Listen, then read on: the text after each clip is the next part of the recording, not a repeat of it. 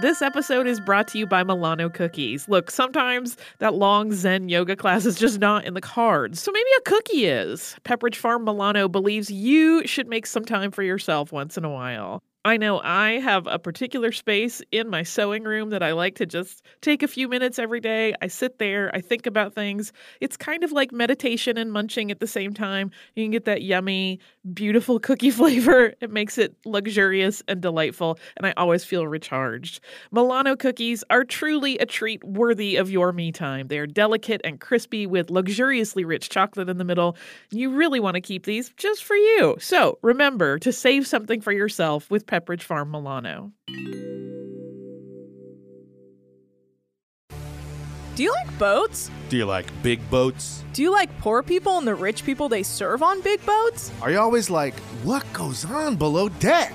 Hi, this is Anna Hosnier, And Nick Turner. the host of Deckheads, and we want to take you on a fun and goofy adventure. In this binge style podcast, we will watch and recap every episode of Bravo's Below Deck and all of its spin offs. And we're going to release an episode a day so you can watch along with us and listen to our silly daily recaps. Listen to Deckheads when it drops on February 20th on the iHeartRadio app, Apple Podcasts, or wherever you get your podcasts.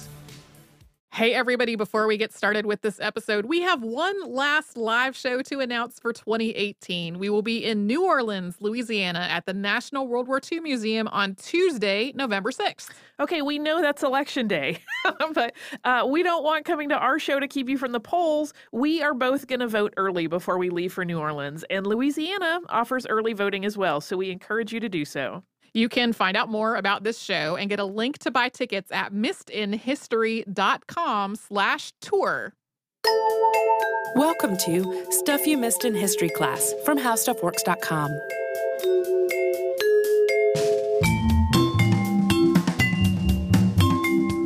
Hello and welcome to the podcast. I'm Holly Fry. And I'm Tracy V. Wilson. And this is, of course, a part two of a two parter about Charles Addams.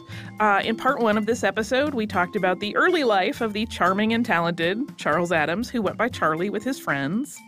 He started submitting cartoons to The New Yorker when he was still a teenager in art school. And by his early 20s, he was a regular contributor with a very devoted following, thanks to his odd, irreverent humor. He sometimes said he didn't think of himself as a macabre cartoonist, just a funny cartoonist, and his wit was irresistible to friends and romantic partners, as well as people who enjoyed his art. He had been married and divorced twice by the end of 1956, and though his last book had not been a huge seller, he was still considered very, very successful. And today we are picking up right after he became a single man once again, and that was a status that he maintained for a very long time. So, in the late 50s and early 60s, Charles Addams enjoyed his freedom as a successful man who was not tethered to a family. He dated a whole assortment of high profile women, and that included Greta Garbo and Joan Fontaine. Sometimes he'd go on dates with more than one woman on a given day, and none of them overtook his life in the way that Barbara Barb had. He was also never deceitful about any of this. He was very open with the women that he was dating, that he was also dating other women, and he would talk about them to one another freely. He seemed, through all of this openness, to largely avoid issues of jealousy among the various women he was dating. Yeah, a lot of them were in the same social circles, which seems very strange to me. It's kind of like the emotionally healthier version of what we talked about in the Lady Anne Blunt episode with her husband, Wilfred Blunt, who had relationships with a bunch of other women, but it was all very secret and Yeah. cloaked in weirdness. Charlie was very open. Yeah. And, you know, everybody understood what the situation was. There was no deception or gross manipulation going on. Yeah, Lady Anne Blunt's husband was also just doing all that without taking her into account in any of it, and regardless of how she felt about it. Yeah, he was hiding it from her, and then when she found out about it, it was kind of like, "So, what are you gonna do about it?" Uh, whereas Charlie Addams was very upfront with everyone, and and really, by all accounts, uh, very open and willing to talk with any of the women in his life about how they felt about things. Uh, his relationship with Joan Fontaine did, for a little while, threaten this easy breezy situation, though. The pair became fairly serious, and marriage was even discussed. But Charlie ultimately felt that Joan was too high maintenance and often rude to his friends, and so he did not want a permanent relationship.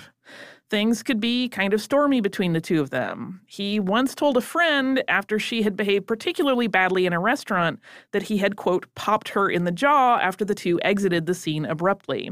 But the friend that he told that to was never very sure if it was a joke. And as far as the Fontaine side of it, she never said anything that would corroborate it. So we don't know if that actually happened or not. Uh, but I wanted to mention it in case anybody had questions. Uh, eventually, that pair called it quits. Charlie felt he could never give the actress enough attention to keep her happy. In 1963, a TV producer named David Levy happened to spot one of Addams' books featuring the spooky family of characters in a bookshop window, and he decided he wanted to option this book for a TV series. While the creepy Victorian cartoons had been wildly popular in the New Yorker during the 40s and 50s, they weren't really appearing regularly in the magazine by the early 60s.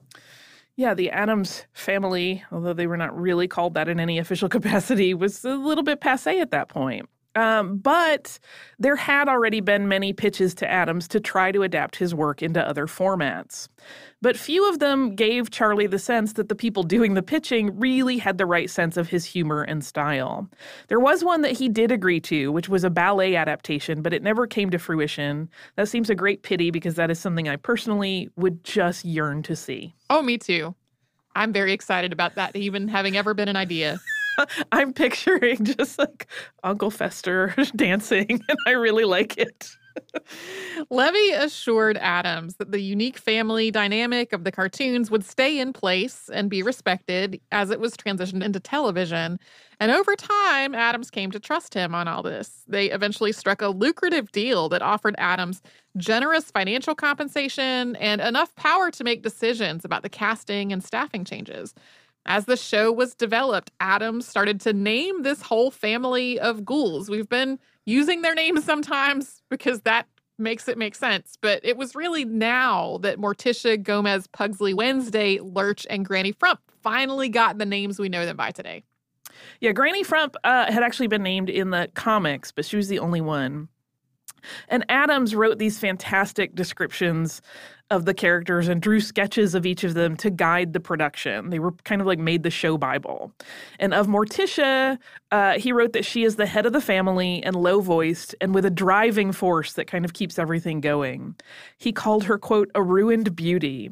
And Wednesday was described as a solemn child and pretty lost with six toes on one foot. Pugsley was originally going to be named Pubert, but the network thought that sounded like it might be something dirty. I agree with the network. Addams described him as an energetic monster of a boy. Granny Frump had already been named in the cartoons, as Holly said earlier. She was called Grandmama in the series. Quote, she has a light beard and a large mole, per Charlie's notes. She also wears a shawl on all occasions. Fester was, quote, incorrigible, and except for the good nature of the family and the ignorance of the police, would ordinarily be under lock and key. Lurch is written up as, quote, not a very good butler, but a faithful one. And Thing actually started out a bit differently than he ended up on the series. He or she, we don't really have a, a firm gender identity for Thing. Uh, in Addams's notes, it's referred to as the Thing. And he wrote, quote, We don't really know who or what he is, but whatever, he is the soul of good nature. At least he grins perpetually and may occasionally whimper. Okay, just in case you don't know what thing is, it's a hand. So all of this grinning and whimpering is very funny. of Gomez, he wrote, quote, husband of Morticia, if they are married at all, a crafty schemer, but also a jolly man in his own way. Gomez was also noted as, quote, the only one who smokes, though Pugsley can be allowed an occasional cigar. As a fun bit of trivia, actor John Astin was given the final choice on the name of the patriarch for this family. He was offered Rapelli or Gomez, and obviously he chose Gomez. Thank goodness. Uh, John Astin was originally also not someone that Charlie Addams loved for the part because he looks very different than the way Charlie Addams drew that character, which was very round and a little more squat. But John Astin was a huge fan of Charles Addams, so uh, that ended up working out. But then Barbara Barb, his second ex wife, got wind of this whole deal. And at that point, it became apparent that Charles Addams had really not understood the nature of the divorce settlement that he had agreed to.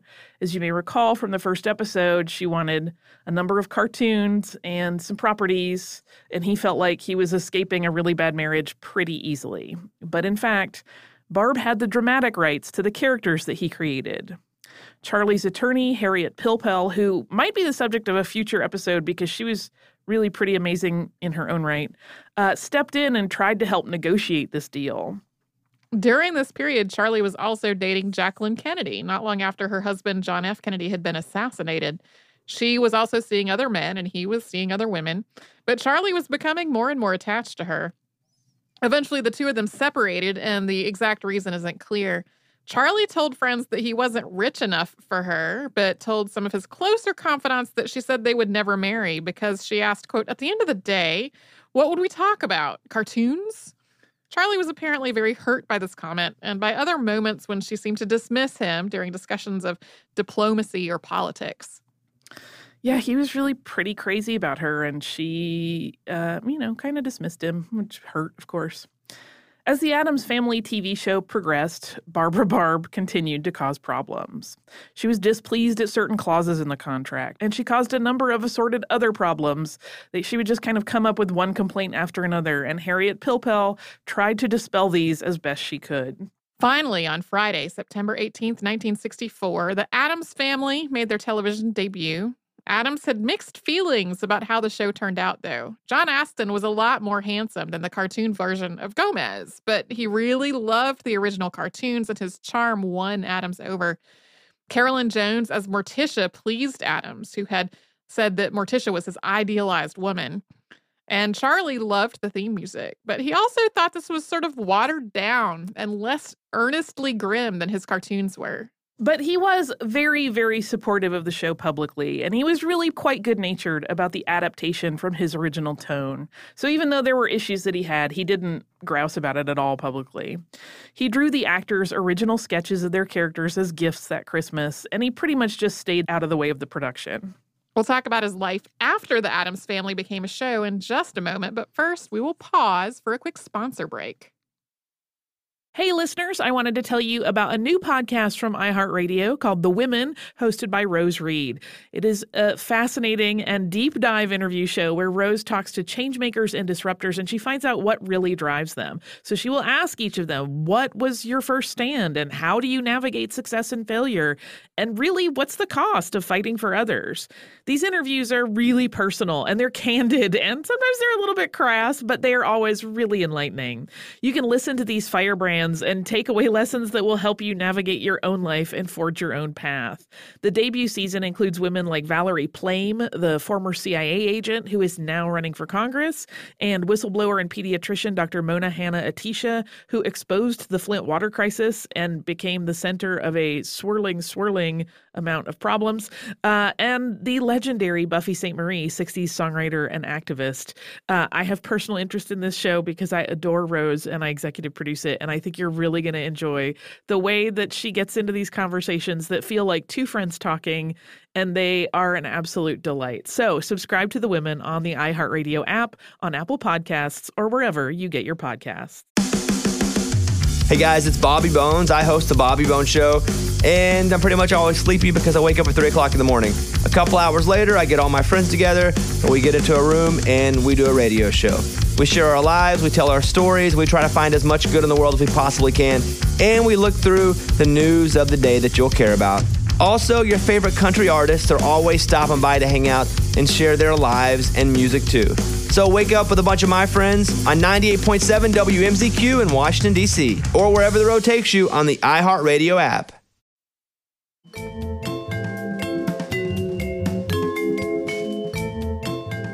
So the Addams family took off. Charlie got a little more famous.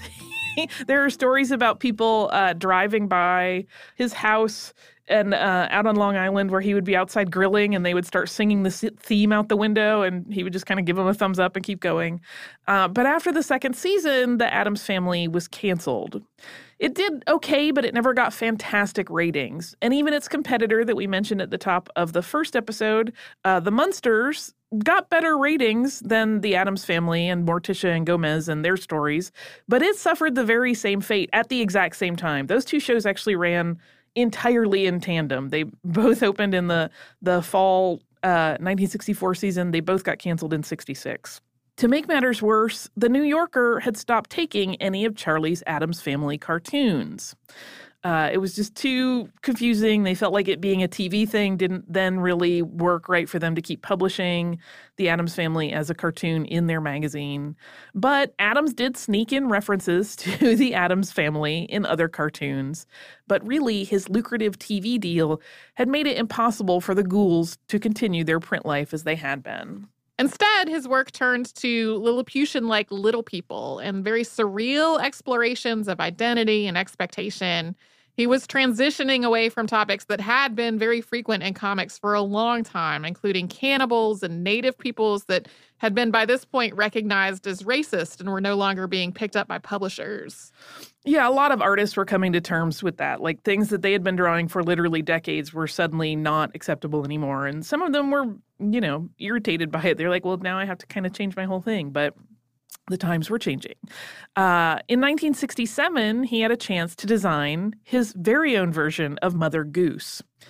In this book, contract was lucrative, although once again, Barbara Barb got involved. She also insulted Charlie's attorneys as incompetent in the process. The art, though, that ended up coming out of this that Charles Addams created for the book is spectacular and it is imaginative and I think it is some of his best. Uh, my very favorite, and it is probably the most popular, is his version of Humpty Dumpty.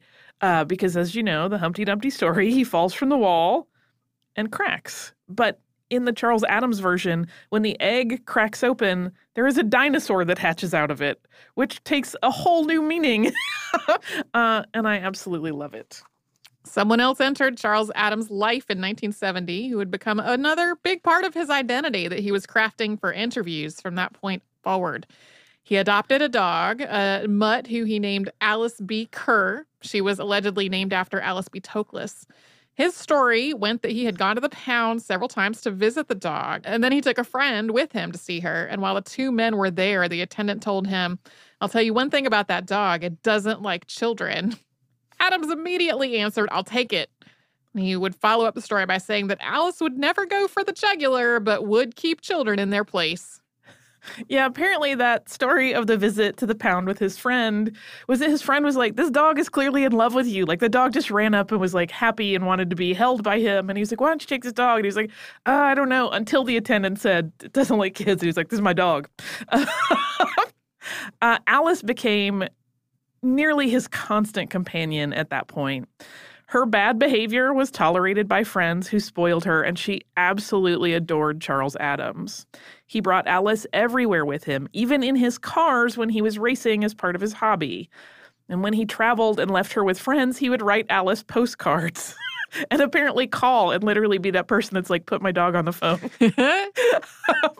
he once told the press, It's just me and Alice against the world. And soon she started showing up in his work, although not as one consistent character, but pretty much any dog he drew going forward was Alice.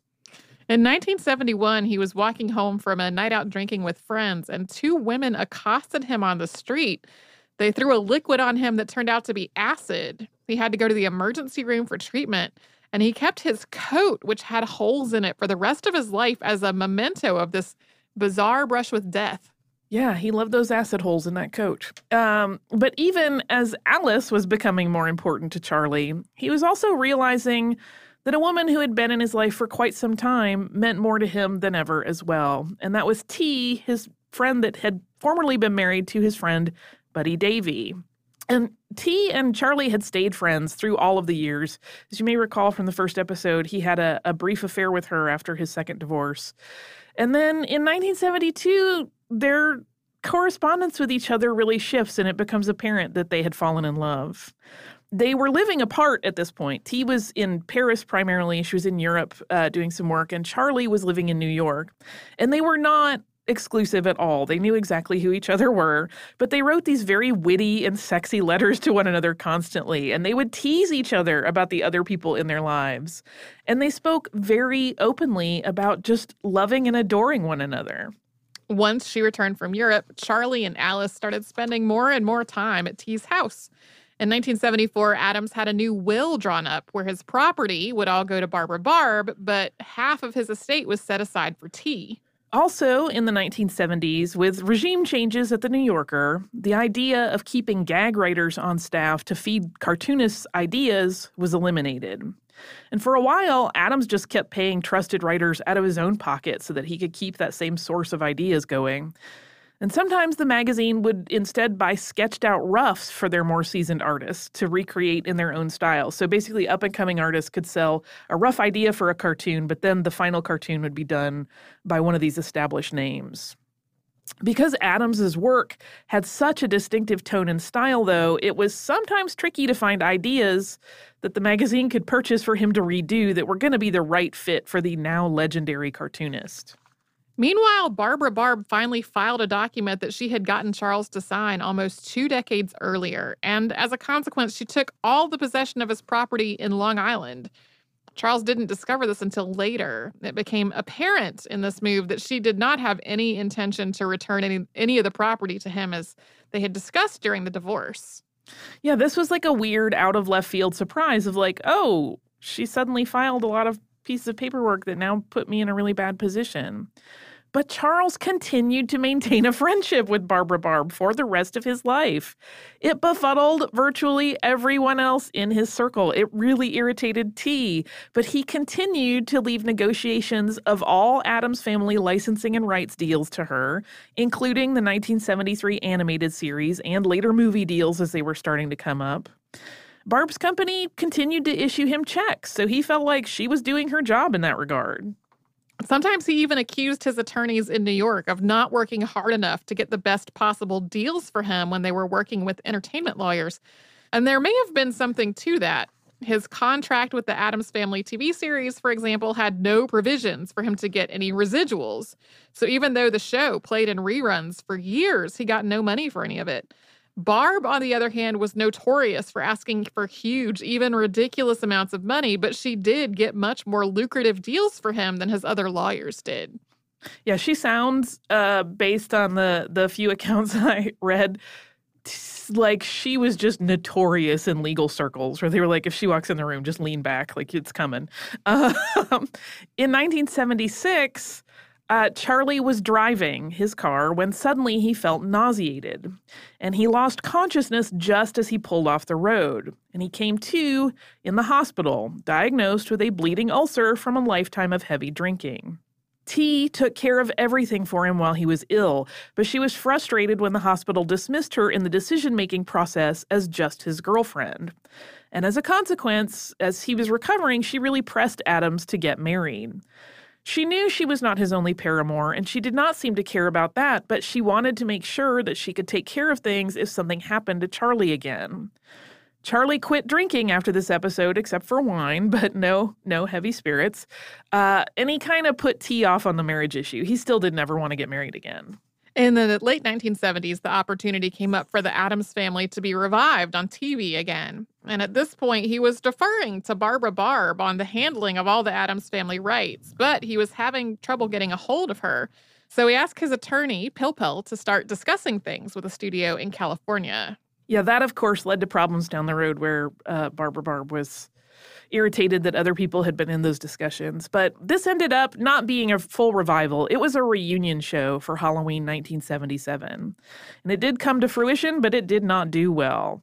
But it did make Addams about $30,000. And he was also starting to make a lot of money through gallery showings, an element of his business that his ex wife had no control over. So he was getting all of the proceeds instead of 50% on those gallery sales. We'll get to the last years of his life after another quick sponsor break. Hey, Holly, we have some exciting news. Yeah, I am wildly excited, and uh, people will have another opportunity to watch me cry at art. Yeah, you sounded so calm, and it's uh, not a calm situation at all. Uh, our trip to Paris last year was really successful, so we're doing another similar trip this year, but this time to Rome and Florence. It's May 14th through 21st, 2020.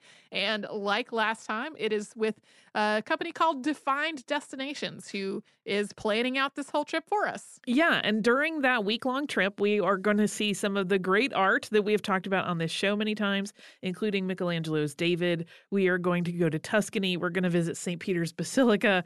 We are going to the Sistine Chapel. So it's going to be a fantastic trip. You can get the whole list of places that we are going and information about booking at defineddestinations.com. Scroll down to the Roman Florence trip with stuff you missed in history class, or come over to our social media. We have posts about it there too. The future is closer than you think, and it all starts in the palm of your hand. You may have heard the news 5G is coming. But what does that really mean? How will it impact me? In this new iHeart series, This Time Tomorrow, presented by T Mobile for Business, join me, Oz Woloshyn, and my co host, Kara Price, as we walk you through the true revolution in mobility that will change the way we interact with the world around us. From environmental science to law enforcement, entertainment, healthcare, and travel, innovation is coming. Join us as we explore how this revolution could impact your life and hear just how close we are getting to a more connected future, full of possibilities in the age of 5G. This Time Tomorrow, presented by T Mobile for Business, is now available on the iHeartRadio app or wherever you listen to podcasts.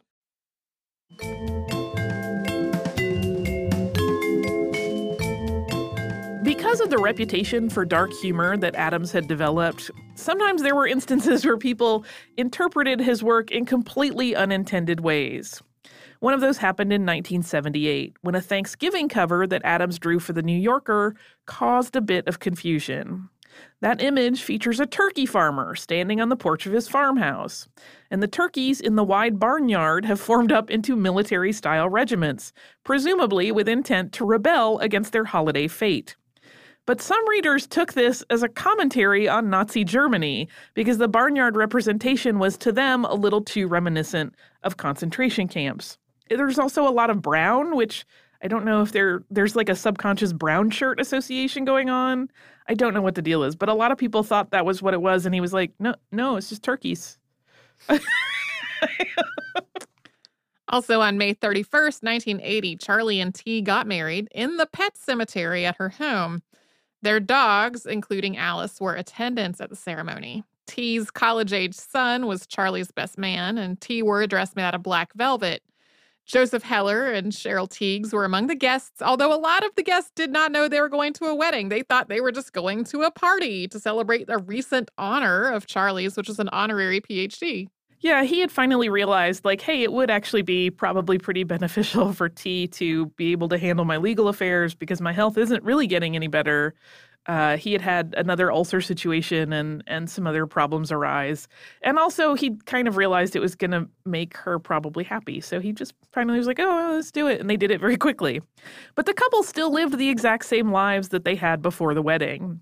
Charlie lived at T's house on Long Island on the weekends and then in his apartment in Manhattan during the week. But they both seemed really, really happy in this new marriage. They traveled together, they enjoyed each other's company, and T never expected Charlie to be anything but discreet about his extramarital activities. Even in his later life, his work really continued to delight people. He tried to stay away from topical or trendy topics, but he did mock health food and modern marriage on occasion. When he was interviewed for a piece in the Washington Post in 1982, the article referred to him as the house haunt of the New Yorker. In the late 1980s, Charlie had another ulcer scare as well as a carotid artery surgery, and his eyesight also really started to decline. He had to give up even wine. Recall, he had given up heavier spirits before then. Uh, and he started to socialize less. One of the things was that he just, if he couldn't go to a party and have a drink of any kind, he just didn't want to be around a bunch of drunk people. And T noted that after his carotid artery surgery, he really came out a much changed man. The normally jolly Charlie had started to have grumpier days. He was still fun, but he was slowing down. And he stopped keeping the notes that he had always copiously written in his date book. His dog Alice died in June of 1987, and she had been his companion for 17 years. He didn't talk about it much, but he kept her inscribed food dish after that as a treasured item. This left his time in Manhattan feeling a little lonely. He wanted T to come into the city with him during the week sometimes, but she insisted on staying at the place that they moved to in Sagaponack, New York, which they nicknamed the Swamp. And although he spent less and less time at his office at the New Yorker, when he was there, he was very open and willing when young cartoonists came to talk to him or just get advice. On Thursday, September 29th of 1988, Charlie had a heart attack while sitting behind the wheel of his parked car just outside his New York apartment. He was taken to the emergency room immediately after he was found, but he was pronounced dead. He was 76. Later, in an interview with the New York Times, T, who shared his sense of humor, said he's always been a car buff, so it was a nice way to go. And he was remembered by friends as a charming man and a great friend and a really good listener. And what was really interesting is that despite his womanizing we've been talking about throughout these two episodes, most of the women in his life described him above all as their great, great friend, one of the few men in their lives who was willing to listen and talk with them in a way that was not a constant effort at seduction. Everyone from Lauren Bacall to Kurt Vonnegut to Burgess Meredith mourned Addams either in person at the services or in letters to his widow Tee. Charlie's ashes were interred at the swamp in the pet cemetery, which Tee. Addams had transplanted when they moved there.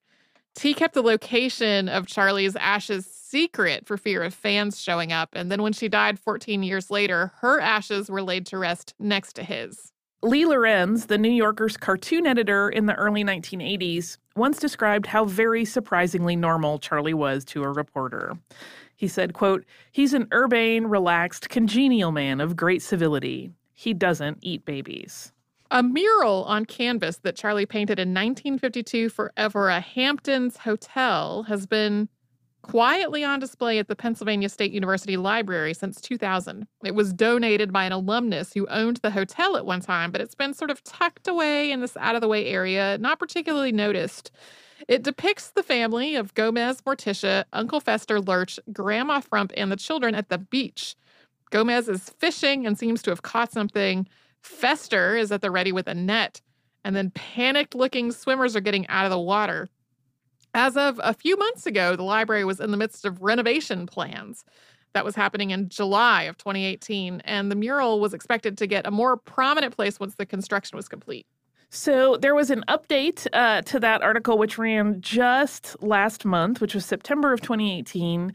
Uh, it has been decided that that mural is now relocated to the um, newly renovated and renamed. It's called McKinnon's Lounge. It's on the first floor of Paterno Library at Penn State's University Park campus. So, um, since we have just passed the 30th anniversary of his death, they were putting it there as part of that celebration.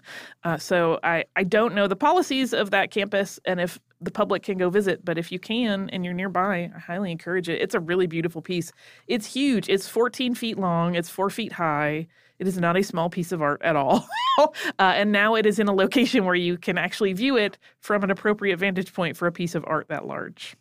Uh, so that is Charles Addams, who I clearly adore um, and wish that I could travel back in time to hang out with. Doesn't that sound like fun? Do you also have listener mail? I do. Uh, we have gotten a number of postcards from our listener Alice, traveling around the world. Uh, I will read one that she sent us from Vietnam. Uh, this was back in August, so I'm, like I said, still catching up with our our postcards. Always, I try to keep them aside and read them when I can, and sometimes it takes a little while. She says this postcard is coming to you from the Saigon Central Post Office, which was constructed in the late 19th century and often erroneously credited to Eiffel, poor Alfred Foulhoux, the actual designer. Every nook and cranny of Ho Chi Minh City, Saigon has so much history and rich culture behind it. Yesterday, I walked by an unassuming building whose rooftop was featured in Hugh van Es's iconic Fall of Saigon photo. As I am physically traveling alone, you two are keeping me company as I go on a museum, food, and coffee tour slash binge around the city. Thanks for the wonderful work you do. Alice seems like she is having, or had, I presume this tour is over, the most amazing trip imaginable. I feel like she should plan trips for other people people like i said we have assorted postcards and she went fantastic and amazing places. So, Alice, my hat is off to you. And thank you for sharing your travels with us. I'm glad we kind of got to go with you. That's Yeah. fun. Uh, if you would like to write to us, you can do so at historypodcast at howstuffworks.com. We are also across the spectrum of social media as Missed in History, and missedinhistory.com is our website where you can check out every episode that's ever happened. Uh, there are some notes on the ones that Tracy and I have worked on together, and uh, occasionally we will also post other things. Like that's where you can find out where all of our live shows are coming up. Uh, you can also subscribe to us on Apple Podcasts, Google Play, or wherever it is you get your podcasts.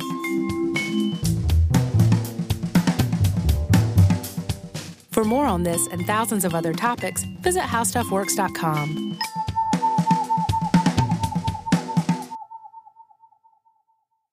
Hey, it's Laura Wasser, host of the All's Fair podcast on iHeartRadio. I'm a family law attorney, which is really a euphemism for a divorce attorney, and I've been practicing for over 20 years. I've learned some very interesting things along the way, and I can tell you that when dealing with matters of the heart, rules seldom apply. With advice and anecdotes from many of my friends, some of whom may be celebrities, as well as the best legal, financial, and mental health professionals in the country, our goal is to educate, enlighten, empower, and entertain you on the way to a better understanding of how relationships work.